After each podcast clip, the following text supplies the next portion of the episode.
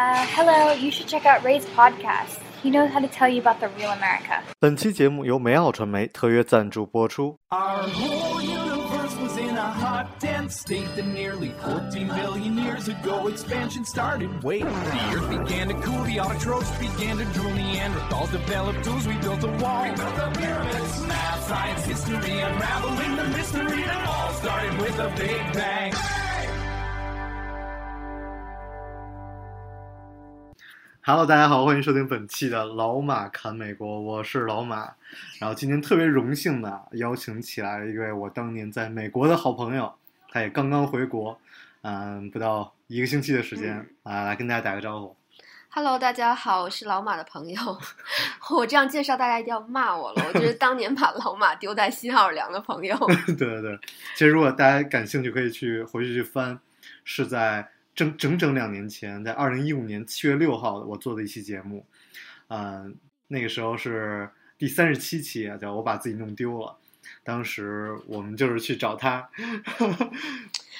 他没有我的微信，没有我的电话，然后找不到我家。他当时一个人说，哦，我要去买杯可乐，结果突然就不见了，搞得我们一群人在一整条 Bourbon Street， 给大家介绍一下 Bourbon Street， 这一条街上全部都是酒吧和推舞店，然后人超级多，超级多。然后我们就在一家一家店找，哇，你有没有看到一个亚洲人，个不高，戴个眼镜，他说去买可乐了，就不知道去哪里了。我们真的是一家一家去。而且当时正好就是这个 Fourth July， 就是人很多。你说买个可乐，可是根本就找不到你了。我们真是一个个酒吧问人家保安去找你。对，然后我当时去，真的其实很好玩，就是美国的这种活动，其实亚裔是很少的。对，所以在那整条街，就只要看到亚裔。就很少，就一眼望不见亚裔那种。对，所以我们就说，哎，就是那个亚洲人个儿也不高，戴眼镜。想的人个儿不高也讨厌。就是暴露身高了是吧？啊，无所谓了。我们今天就是先讲一下，就是我觉得你的人生经历其实很有意思啊。去美国10年，然后是第一次回国吗？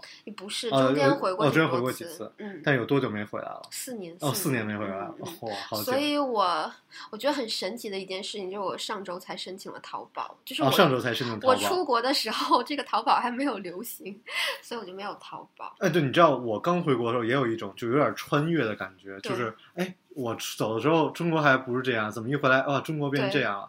什么支付宝啊，什么的，你很多都没有经历。是的，很多乐队，然后很多明星都是已经断层了。对，都断层，这很有意思，你会慢慢体会的。就是虽然刚回来，是欢迎你回国。好的，好的，谢谢。我还需要很多时间来适应。好的，那个装逼就不用讲了，不用装逼，直接进入主题吧。进入主题就你最早的时候。在阿拉斯加读的本科，这让我觉得是很多人没有的经历，就可以在那么一个寒冷，然后又有极昼有极夜的一个地方度过了几年的时光，然后就很有意思。然后，但我们这期先不讲，我们留着下一期讲。不是，我可以讲阿拉斯加的故事。好，我们下期节目讲。我这期先想讲一下，就是你整个人在美国读书期间。就约会的经验，因为这是在我们朋友圈里就流传的比较，就是臭名昭著啊，不是，你们都是很夸张的成分。其实我也是正正经经谈恋爱和谈男朋友的，但是我可以跟你没有那么久，没有很多。其实如果是正常的in a relationship的话，其实没有几个正式的，因为美国是这样子。声音可以大一点，就是 OK。因为刚刚你问了我这个问题，就是说美国约会的流程是怎么样啊？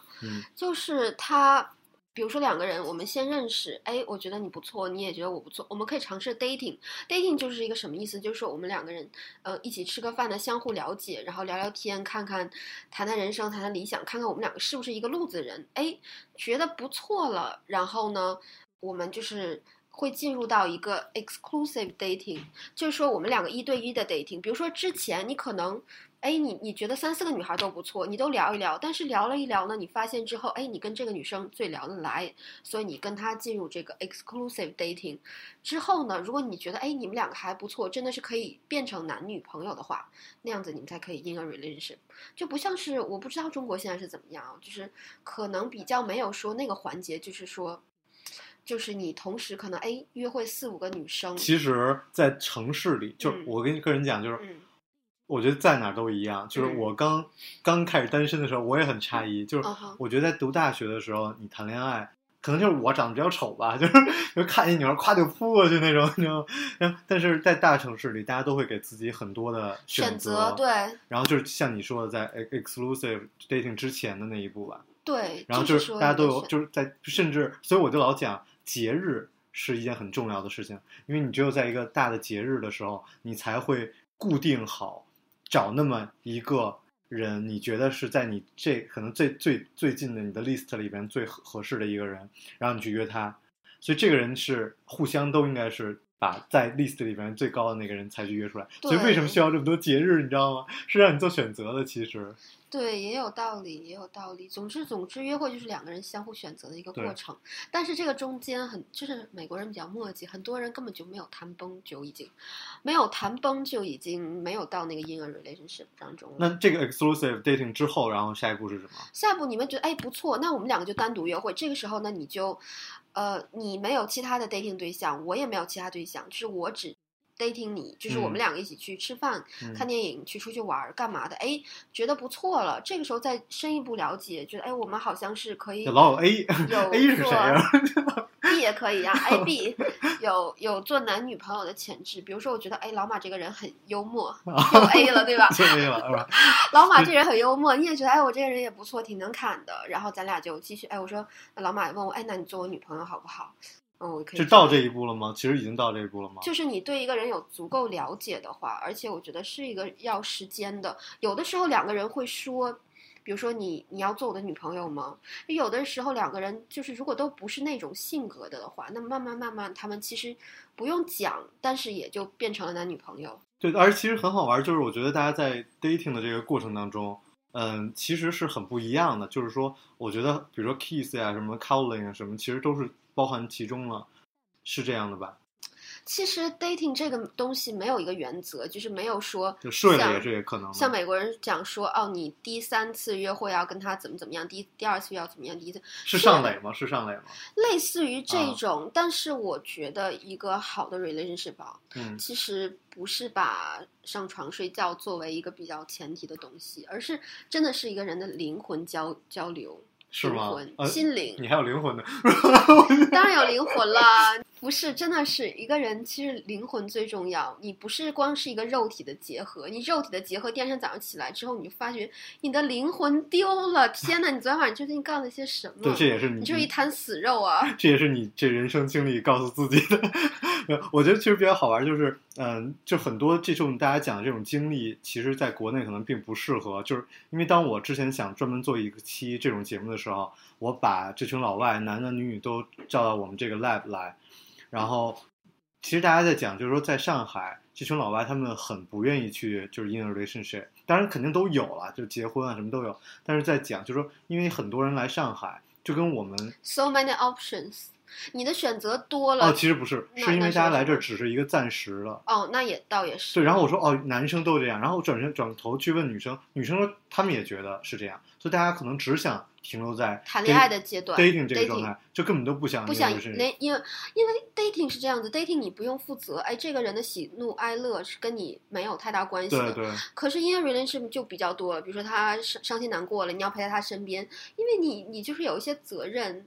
但是 dating 其实就是开心，你开心了我们就出去看个电影，不开心了算了，我可以一两个星期都不联系你，很正常，就不用负责任嘛，不用负责任，因为我没有责任一定要每天给你打电话早安晚安，对不对？所以我就说原来上海，然后我就说所以是上海大家才这样嘛，但后来说其实无论是本地人，就是中国人还是老外，大家都就都不太一样，是因为大家都是来这只是来学习，就没有人想来这定居。而在美国其实还不太会这么夸张，因为大家还是很多时候是在一个地方定居的。其实我跟你讲，这是一个现象，就是越大城市的人，这种当你的选择越多的时候，当你忙于事业的时候，你就不会想settle down。然后小地方人，像美国中西部那些，哇，你就是在一个town里面，总共就那么几个姑娘，你好不容易找到了一个，你要不要跟她结婚？你再不要结婚，你要开车2个小时去找另一个姑娘，所以那种人比较容易早结婚去，而早有家庭。然后你在大城市，尤其是像在纽约，像我朋友跟我讲，在纽约男生很多事业有成，30-40岁根本就不着急结婚。为什么？真的一个是没玩够，再一个就是选择很多，挑花了眼，他真的不知道。就是在国内也是这样，就是没有什么差别。而且就是大城市，就是如果你是国内小城市来的，一样的，你七大姑八大姨教你回家结婚，教你结婚生子，你在我们小城市可能25-6岁吧，基本上都结婚了。但其实我觉得最搞笑的是，今天你跟我讲，我才知道，就是我有一个我特别引以为豪的一个情侣朋友，我有去参加他们的婚礼，开很远的地方去参加他们婚礼，然后他们俩当时分开，然后那个男孩在那儿，然后我跟那男孩一起去玩，找你玩。然后那男孩先把我送走，然后把他送你回家。然后那男孩马上要结婚，然后这个美国男孩马上结婚，结果他居然跟你就是想睡你。是的，我也很诧异，我也觉得那天晚上他说到我家借个厕所，然后就坐下了，不想走，就觉得气氛有些诡异。然后突然来了一句，他说：“我结婚太早了，不应该这么早去 settle down。”对，他那时候其实应该已经结完婚了，还是没有？他还有1个星期，还是2个星期就要结婚。我天哪！当时我就觉得这个人性真的是我很失望啊！因为跟他吃饭的时候，我觉得这个男生很好、很踏实、很年轻，就想跟他女朋友结婚。我当时想，心里真想，真是一个好男人。因为我们在朋友圈里对这男孩评价特别高，而且也觉得哇，对，因为那女孩其实因为我参加婚礼的嘛，那女孩长得。就是婚礼的时候巨美，那男孩也在哭啊什么的。就有的时候对一个男生的评判，通过女生的角度跟通过男生的角度，或者是不一样的，或者对，甚至有没有诱惑啊，这种角度真的都很不一样。我觉得那天晚上他可能有点喝了酒，所以他没喝什么酒，所以他开车送你回家了。那可能没有喝酒，我也不知道，可能谁知道喝多了是我，喝多了永远是我。无论在哪，然后我永远是喝多的状态跟大家出去，因为喝2杯酒就醉了，所以对很多事情我都记不清楚，都是后来大家告诉我发生了什么，我才知道发生了什么。我突然忘了上次在哪儿也是，然后我又是喝多了，然后就很快就喝多了，然后我就没有意识了。然后他们后来给我讲那一天发生了很多很多的八卦，还有什么打架什么的。我总是在这朋友的聚会中，我总是第一个没有意识了，很搞笑。OK， 我们继续来讲刚才讲的那个约会啊。好的，就是首先你是。就不跟中国男生约会了？其实不是，也都是机缘巧合，因为就从来没有在美国的时候，这10年从来没有跟亚裔男生约会过。对，可以这样讲。对，约会了几十个白人。没有到几个。老马很喜欢夸张，真的没有这么多，只是机缘巧合下，因为我们之前在阿拉斯加，包括回来去新奥尔良也好，就是华人比较少。哦，华人比较少，真的比较少，选择面就比较少，不是每个人你都可以选，这就10个人排列组合你怎么选。那其实很好玩的是排列组合 ，Oh my god！ 真的很多人是排列组合的，就是你的男朋友登了之后我去捡一下，可是有的时候你就想，那我为什么要去捡一下呢 ？OK， 不讲你们阿拉斯加的故事，就是你知道很好玩，就是很多人在第一个交往的女朋友会形成后续。就我有一个也关系很好的朋友，还非常疯狂的追过我们一个共同的朋友。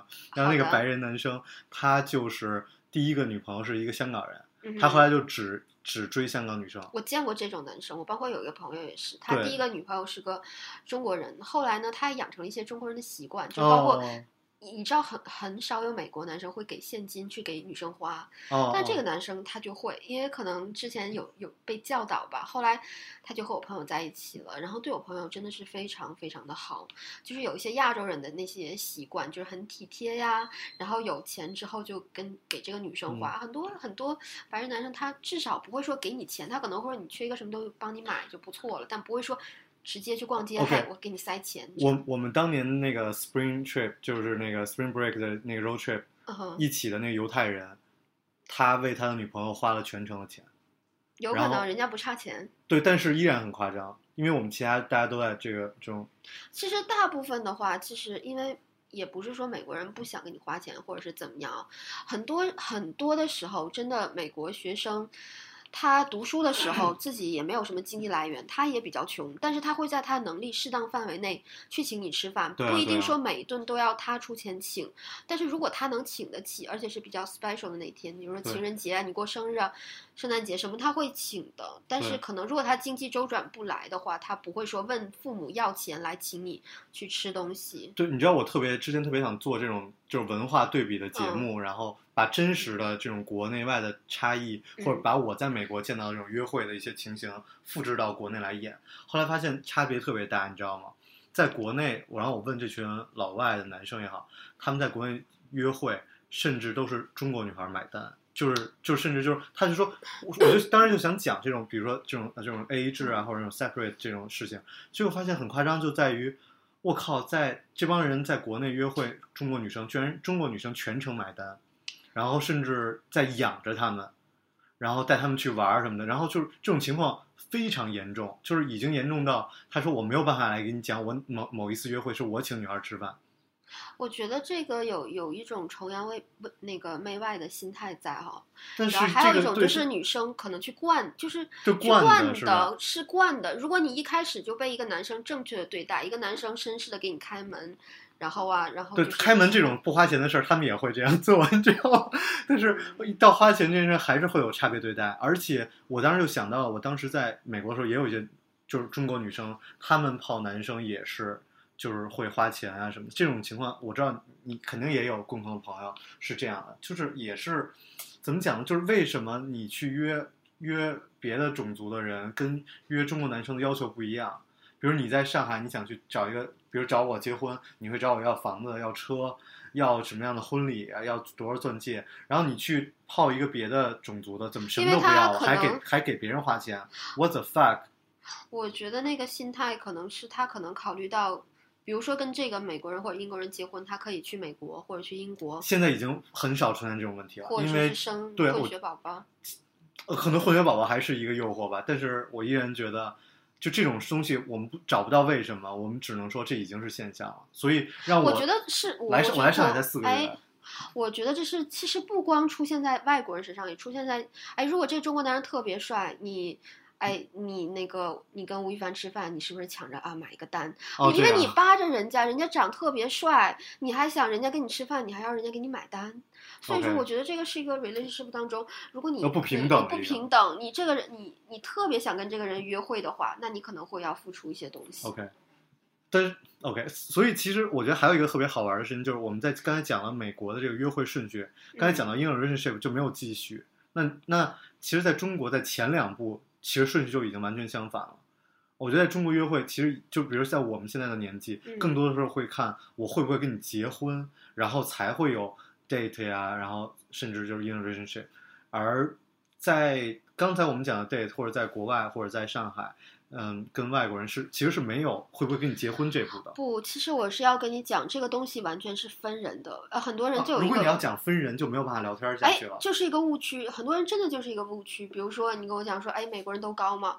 我说那不一定呀。我没有讲过这句话。不是，大家就说，难道美国人都是不以结婚而为前提而谈恋爱的吗？这也不会啊，这个也不会，因为人家也有结婚生子、建立家庭的需要，只是说他这个人群的比例比较大，因为他不太存在着7大姑8大姨去催你结婚，找一个女朋友，然后所以说他自己他心里有一个也有一个时间表，我现在有几年可以再去玩一玩，对，我现在不想再有档，可是我35岁，我也觉得我年纪大了，工作有成了，我想有个家庭有个小孩，对不对？所以其实是不是也会就是说比如别人遇到你会觉得我可能会跟你结婚，所以我对你的态度是不一样的，这件事情是没有错的，因为老马，你从来没有老马，我就问你只是想一夜情的女生，你会对她特别好吗？接啊送啊，然后天天早安晚安，不会吧？你只有对你的结婚对象真心，尤其是男生。其实我觉得男生是一个很现实的群体啊，他对想要结婚的女生和只要想 dating 睡觉的女生分得很开很清楚。你有没有觉得？我哪知道？你哪知道？我就问问你，你现在你的那个心里有没有一个列表，一个单子？这个女生，其实你见到她差不多5分钟，你就已经把她归类了。很多时候真的就这样，男生很现实，很坏的。这样，很坏的。Okay, 继续讲，就你在约在婴儿这后边之后的一个顺序是干什么？其实可能你没有走到后边的步骤。不，但是我知道，但是呢，很多美国人也不按常理说出牌。我先给你讲这么一个事儿，我之前在一个公司工作，然后我刚去嘛，人家就聊天就问说，哎，那你结婚了吗？我说我没结婚。他说你有小孩吗？我说我还没结婚。啊，他说有小孩和结婚没有关系啊。没有结婚也可以有小孩啊，因为我跟你讲，其实美国这个群体就是单亲妈妈、单亲爸爸这个群体很大，就是比中国要大得多，所以他很多人是分开的，就是哎可能有小孩，甚至你跟不同的男生、不同的女的有了好几个小孩，但是从来没有结过婚，这种群体很大，而且尤其是在黑人当中。但是你问我这是一个主流的社会的想法吗？我可以告诉你，不是。美国人正常，人家也是很有一种传统道德观念，认为这个是不被接受的。但是只是说现象多了，所以你见怪不怪了。这就像是为什么美国200-300磅的大胖子觉得自己不是很胖，因为还有400-500磅的大胖子给他在底下撑着，所以他觉得哎我自己还好，但其实他已经是个胖子了。哎，你刚才说的还真的是蛮有道理的。就是我当年住在别人家，然后我的一个就是 roommate， 他也是。他每周末就有女儿过来，然后我就说哇，你是就是离婚了还是怎么样？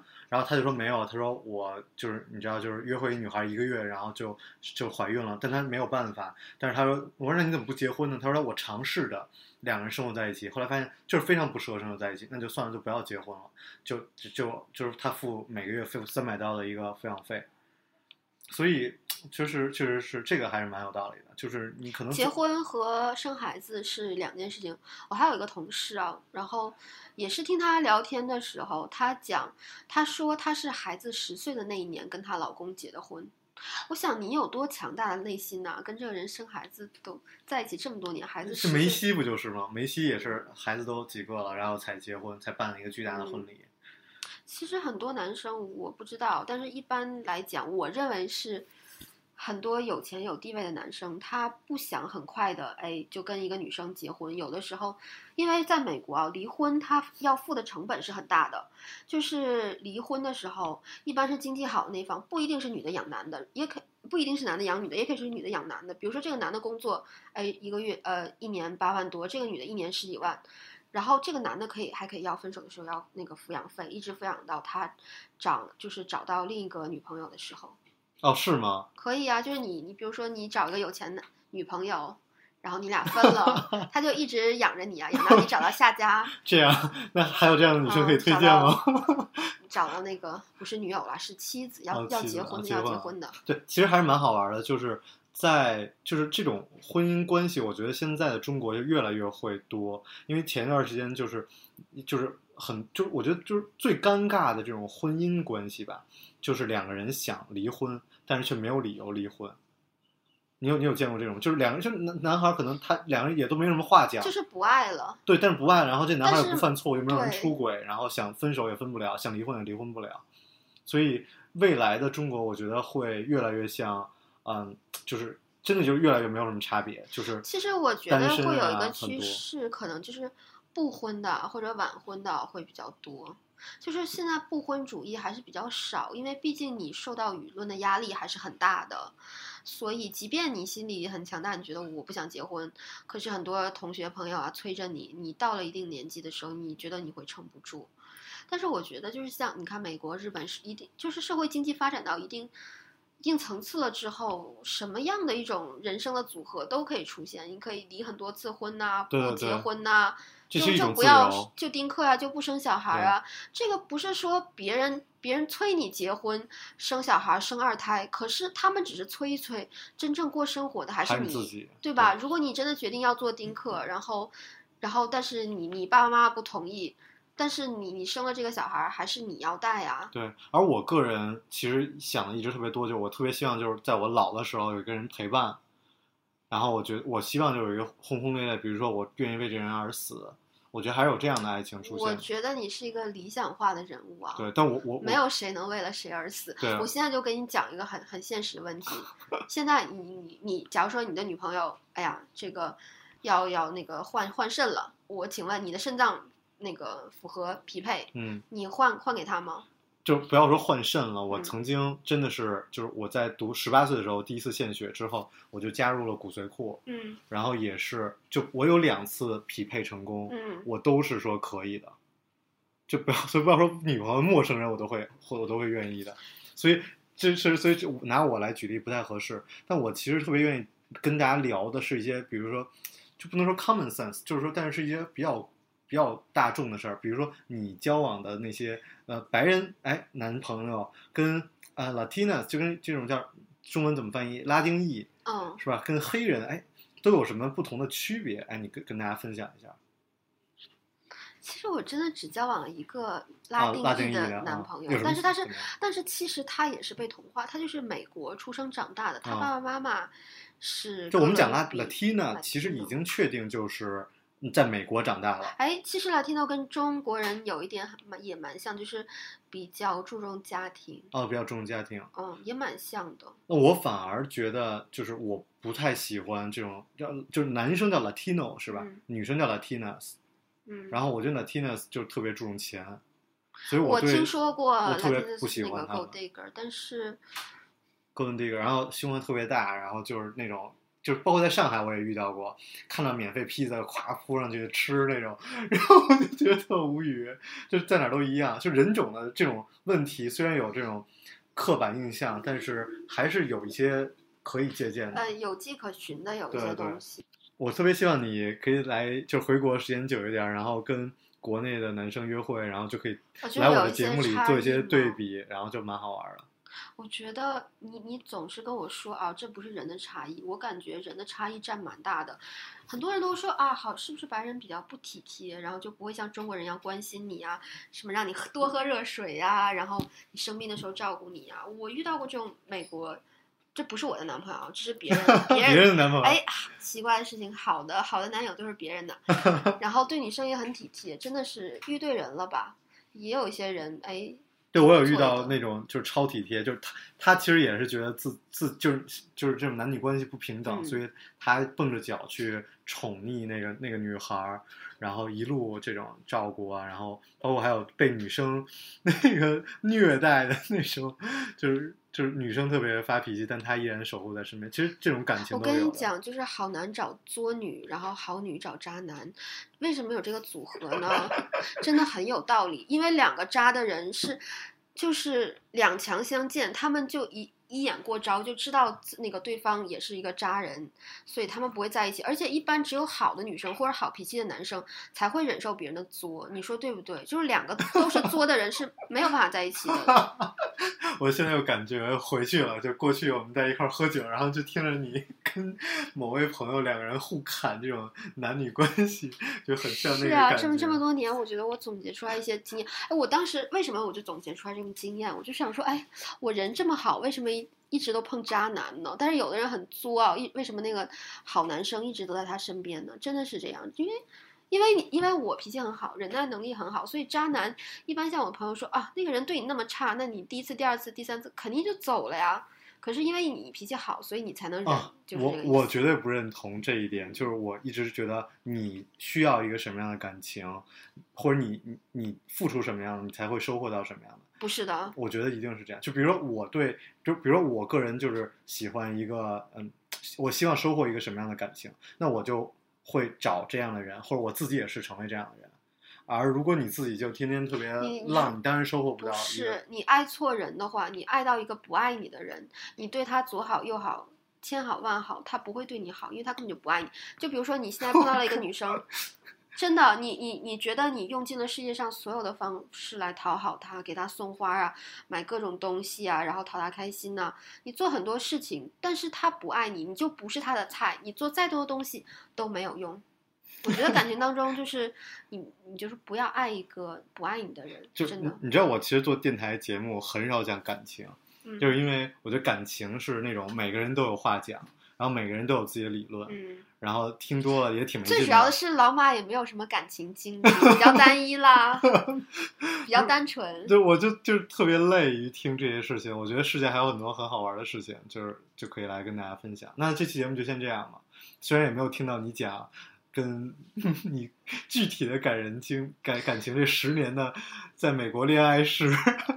没有哎，我其实能回忆，我能想到的都是一些比较好的东西，不好的东西，不开心的东西，可能你也会过滤掉、希望你回国可以有新的一些正经的感情吧，就不要我从来也没有不正经的感情啊，老马、感谢大家的收听，我是老马。哎，我是把老马抛弃的朋友。我们下期节目再见，拜拜。I'm only one call away. I'll be there to save the day. Superman got nothing on me. I'm only one call away. Call me, baby, if you need.Friend, I just wanna give you love. Come on, come on, come on. Reaching out to you, so take a chance. No matter where you go, you know you're not alone. I'm only one call away. I'll be there to save the day. Superman got none.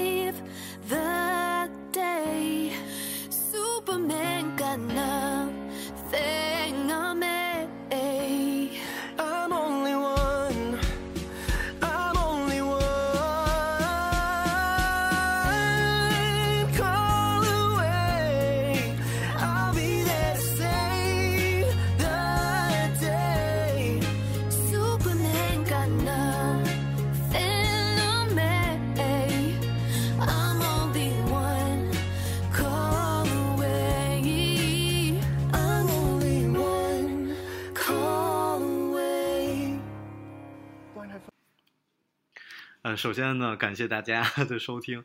我跟老友相见，可能节目录的有些乱，但是也甚是激动。我其实一直都想找一些女生可以跟大家来分享他们跟各个国家男生约会的不同，然后我觉得很有意思，但是很多人都不太愿意吧。最早的时候，在这个北美有一个特别不好的词儿啊，叫外发呀，就是。那个就是一个非常侮辱性的一个词，其实我觉得现在这个社会早已经没有了，其实这也是女性权利的一个上升吧，所以导致你可以接受跟任何你想跟在一起的人在一起嘛，所以这个其实蛮好的，但是依然是最后就对比成了在中国的老外跟在国外的老外有什么不一样，其实也蛮，这也是怎么讲，就是还是大家有些老的传统，比如觉得国内的老外是在国外混不下去的，其实早都没有这样了。特别是在上海，我们最近在招聘嘛，然后老外就招聘老外，然后递的一些简历，让我非常的诧异，就是大部分都是比如会多少国语言啊，然后在很多国家生活过，然后拿的都是这种 master degree， 所以这种硕士学历啊，所以你可以想，现在上海作为世界最好的城市，也是吸引了全世界的人才过来。所以很多东西在你不知不觉间已经是有很多的变化，只是我希望我这成为一个窗口，让大家睁开眼看世界。好，感谢大家收听，欢迎关注我的个人微博马正阳叨叨叨，我们下期节目再见，拜拜。感觉这段节目每次我想保存的时候都又有新的话想跟大家分享。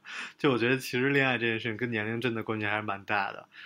我之前会送一些人去美国读书嘛，然后我觉得很明显就可能25、26岁，然后27、28岁的女生出国以后都很快就会找人恋爱然后结婚。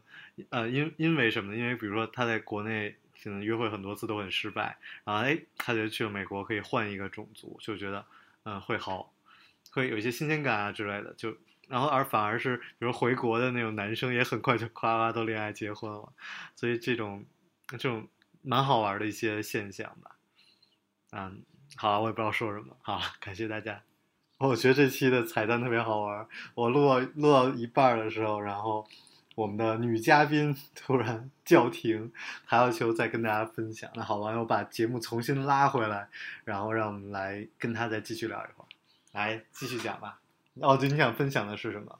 其实我想分享的就是一些约会一些美国男生的时候有一些，我不知道这个是不是个体差异啊还是怎么样，就是撒娇这件事情一般是行不通的，美国人是不吃撒娇的这一套的。比如说在中国你想约会一个男生，然后你想半夜的时候你想去吃一个什么东西，你要去吃水煮鱼，你就说啊 baby 帮我买一个水煮鱼好不好，买吗，你可能就会撒娇，然后就算了，那我出去给你买好了，或者是怎么样。可是在美国是不行的，他是不吃你撒娇这一套，觉得你年纪到了为什么说话还那么奇怪，还用一种小孩子语气来跟我要一个东西，就是不行的。这你觉得这是因为别人渣男，还是说就是说就普通的比较普遍的他们就是比较，就你交往这10几个男朋友都这样？没有那么多男友就是说没有见过这种正式撒娇的正式是行不通的。还有就是你生气了的话，我觉得听很多国内的朋友也讲，男生会哄你啊，就说安慰你一下，别生气啦，怎么样。但是很多美国男生就说你现在不适合谈话，你现在需要去冷静，所以我把你一个人丢在这里让你去冷静，等你冷静好了，自然我们两个之间可以进行就是成熟的对话，而不是说你在这生气的时候哄你啊什么的。对，没有哄这一步。其实你很生气，这个时候当下你只想说，其实你就哄我，你说哎 baby 下次我不这样了，或者是哎 baby 以后我改进。那就你就交往这10几个男朋友里面没有一个哄的吗？没有，我认为就是还你自己点背呢，就是其实也有可能，但是我觉得这不太是一个普遍，就是你比较难以去作，就是作这件事情你比较是做不了。但我真的有见过，就我们的就女生的，就老美的女生巨他妈作，然后男朋友一样守候在旁边，就其实，但他那种作就真的就是也挺恶心的，就我可能跟中国作的不太一样吧。我真的这么多年我没有见过一个美国女生撒娇，就是像对男朋友那种撒娇啊 baby 我要吃冰激凌，吃嘛，没有。哦，没有，对，还真是，是不是没有一个二十岁以上的女生？但你这么一说就感觉更像一个日本女生，是不是？就是这种亚裔的文化，比较亚裔，比较喜欢撒娇，比较喜欢通过撒娇而达到一定目的。对对，而且台湾女生就更深，很嗲。对，但我其实还蛮喜欢的。对呀，就是你吃这一套，就比如说人说哎，老马，我明天想去动物园，你带我去嘛？老马，你真好，我们就去动物园好不好？好呀。那你就吃这一套，你想，哎呦，那就去吧。可是你这样跟美国人说，不是你神经病啊！想去动物园自己开车去。这样是吗？对啊，他们不吃这一套的。还有什么感受？就是。怎么讲？我觉得中国男友真的是24小时好男友。我之前有过朋友，他写毕业论文，自己不会写，然后就叫男朋友，她男朋友学的还不是她的专业，然后叫她男朋友去帮她去写去做这件事情。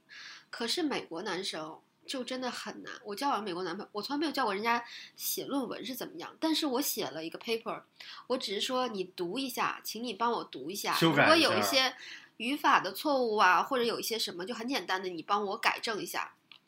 这个都很难，因为人家就觉得你自己的事情你要自己做。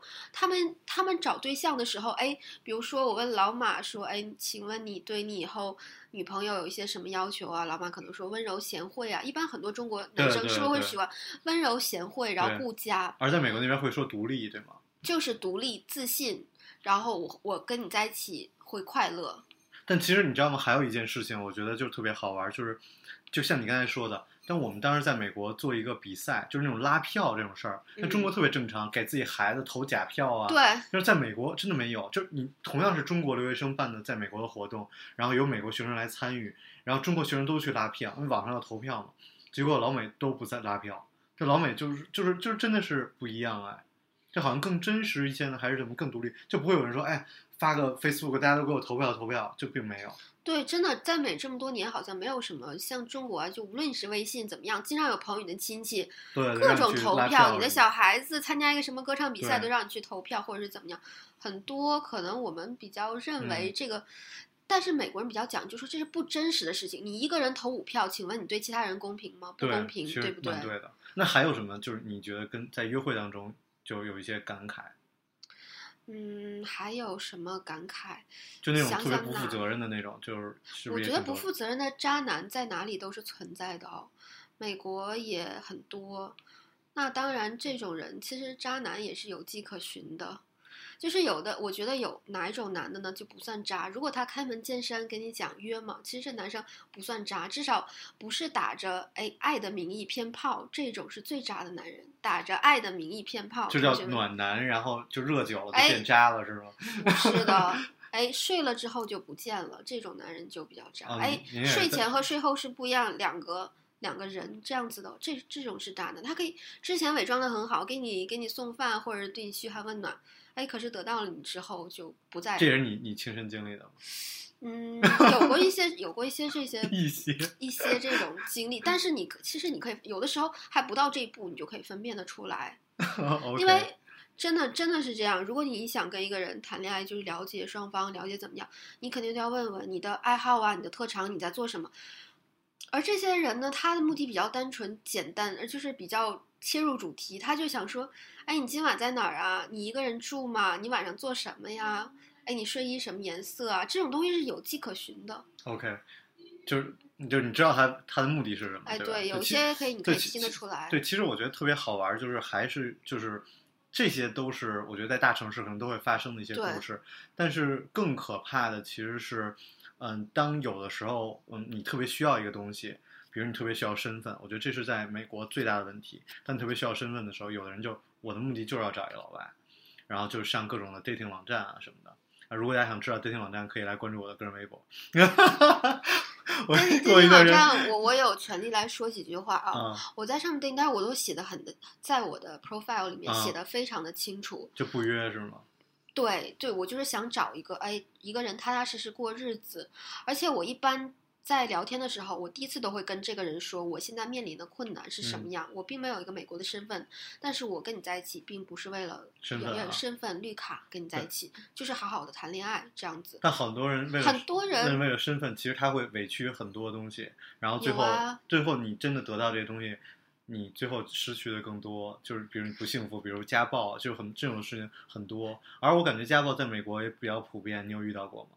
我没有遇到过，但是我听说过美国这方面有一个监管倒是挺好的。比如说老公家暴，你去打电话叫警察，警察就有一个规定，比如说在多少天之内，你老公一定要在多少米的范围之外，不可以接近你。而像中国可能你打过去，人家说居委会调节一下，没关系的。对，倒没说打更健康，但是意思就是说这个是家庭矛盾，你可以解决的。对，但其实我遇到过一特别可怕的是，那个女孩被家暴，然后还有冷暴力，但是那女孩最后被警察是拒绝靠近那个男生的，也是在美国发生的故事。就是我其实真的身边这种故事挺多的，其实不太好意思把别人的故事拿过来讲。对，我不太好意思讲别人的一些故事。对，所以但是真的是大家要小心吧，我觉得。但是你知道很搞笑，就是在国内Tinder是需要用 VPN 才能上的。是的。然后我遇到有，然后我在国内刚回来的时候用，然后遇到有人说，你这不老马吗？我想不到你是这样的老马。没想到你的身份已经暴露了。而且这都能认出来你，是不是你是用的同一张照片？对，然后你应该换一张。好看的照片不多啊，问题是。你抱老虎那一张，我觉得很帅气啊，英勇高大。特别搞笑就是。在国内就更不容易被选中，就我可能要刷100张才会有一个 match， 然后我就对概率特别低，还不如在国外，然后我就删掉了这个。但其实还有很多很好玩的，就是 dating 网站在国外有基督教。哎，你用的是什么？有啊有啊。对，我就不讲了啊，我们就这样吧。你分享完了吗？对，你还有什么国外渣男就。你有什么问题？如何辨别渣男？就是美国渣男这种，就是你想跟他很认真谈恋爱，想结婚，有没有一些技巧？但是你都失败了，因为没什么可讲。哎，但是刚好失败的时候，你就可以总结出来一些经验。哦，你有什么经验？就是你可以感受得到一个人真心对你和不是真心对你。啊，那这都废话了，就没什么意义。就是其实你是在美国，虽然就是经历了这么多，但你还是一个很传统的中国人，就你还是希望能够跟这个男孩结婚的。是的，但是我现在觉得对人生挺失望的。好，这我们不在乎，就这样吧。对人生挺失望的，包括这真的是大城市普遍存在这样一个问题，就是生活节奏很快，压力很大，很多人不想现在就很快就结婚去。但你想，我是想的，但是很多男生，哎，他只是想享受那种别人。也许他享受的是你回家有个陪伴，然后有人给你做饭呐，然后有人给你嘘寒问暖。但是真正到结婚那一步，男生往往就退却了。是的，这个应该问老马，为什么老马？我就想问你一句，为什么男生会在结婚的时候退去？就是他会害怕，会觉得好像失去了自由。然后有的男生会觉得经济压力很大，但是事实上有的女生真的经济能力比男生还要好，或者是相等的，并不是说结婚了我就坐在家里什么都不做。但我个人就是因为穷嘛，你觉得是养不起女生，所以就是。但我个人之前的就是恋爱经验是遇到过那种，就是说，比如说那女孩就人家不愿意谈恋爱，要不愿意结婚，她也想要自由，那年纪的原因。那现在，比如说我现在想结婚，我在上海想结婚的话，我算了一下，比如我个人要求要在迪士尼办婚礼。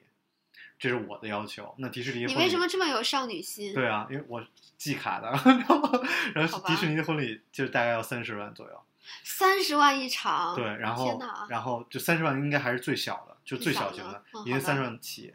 然后呢，你要有一些基本的东西，保证你的生活可以比较好。那你要考虑到后来，就其实确实是会有一些压力吧，有一些压力。对啊，而且就怎么样，我就听过有男生讲过这个话，就是说。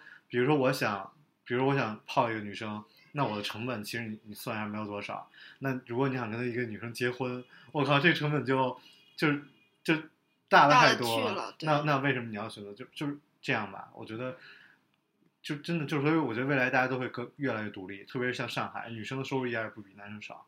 那当然就大家都各自独立吧。是的，我觉得有一点很不公平的一点啊，就是。叫做 biologic clock， 女生有，就是你大概最佳生物钟，就是你最佳怀孕时间，比如说是25到35岁，但是男生照样70岁可以生啊，你这有什么关系？当然不一定要70岁，我是说你35岁40岁没差别，一样可以生，所以很难讲。好吧，所以说我也有一个忠告，就是男性朋友们，就是如果你们真的是想找一个人谈谈恋爱就完了的话，千万不要招惹这些快30岁的女生，她们都是想结婚的，甩不掉的。你就找20出头的小妹妹，还不想结婚的，然后大家就一起玩玩就好了，不要去伤害那些内心很善良，然后一心奔着结婚去的女生。我觉得特别搞笑的，我也听过一些这种女生，比如她这个逼婚啊，然后有些小的伎俩。就怎么讲，也是他在自己觉得可能不会遇见更好的这种，还蛮好玩的。反正我还是不太喜欢过，就是虽然讲了这么多现实什么的，我还是希望大家可以遇到真爱吧。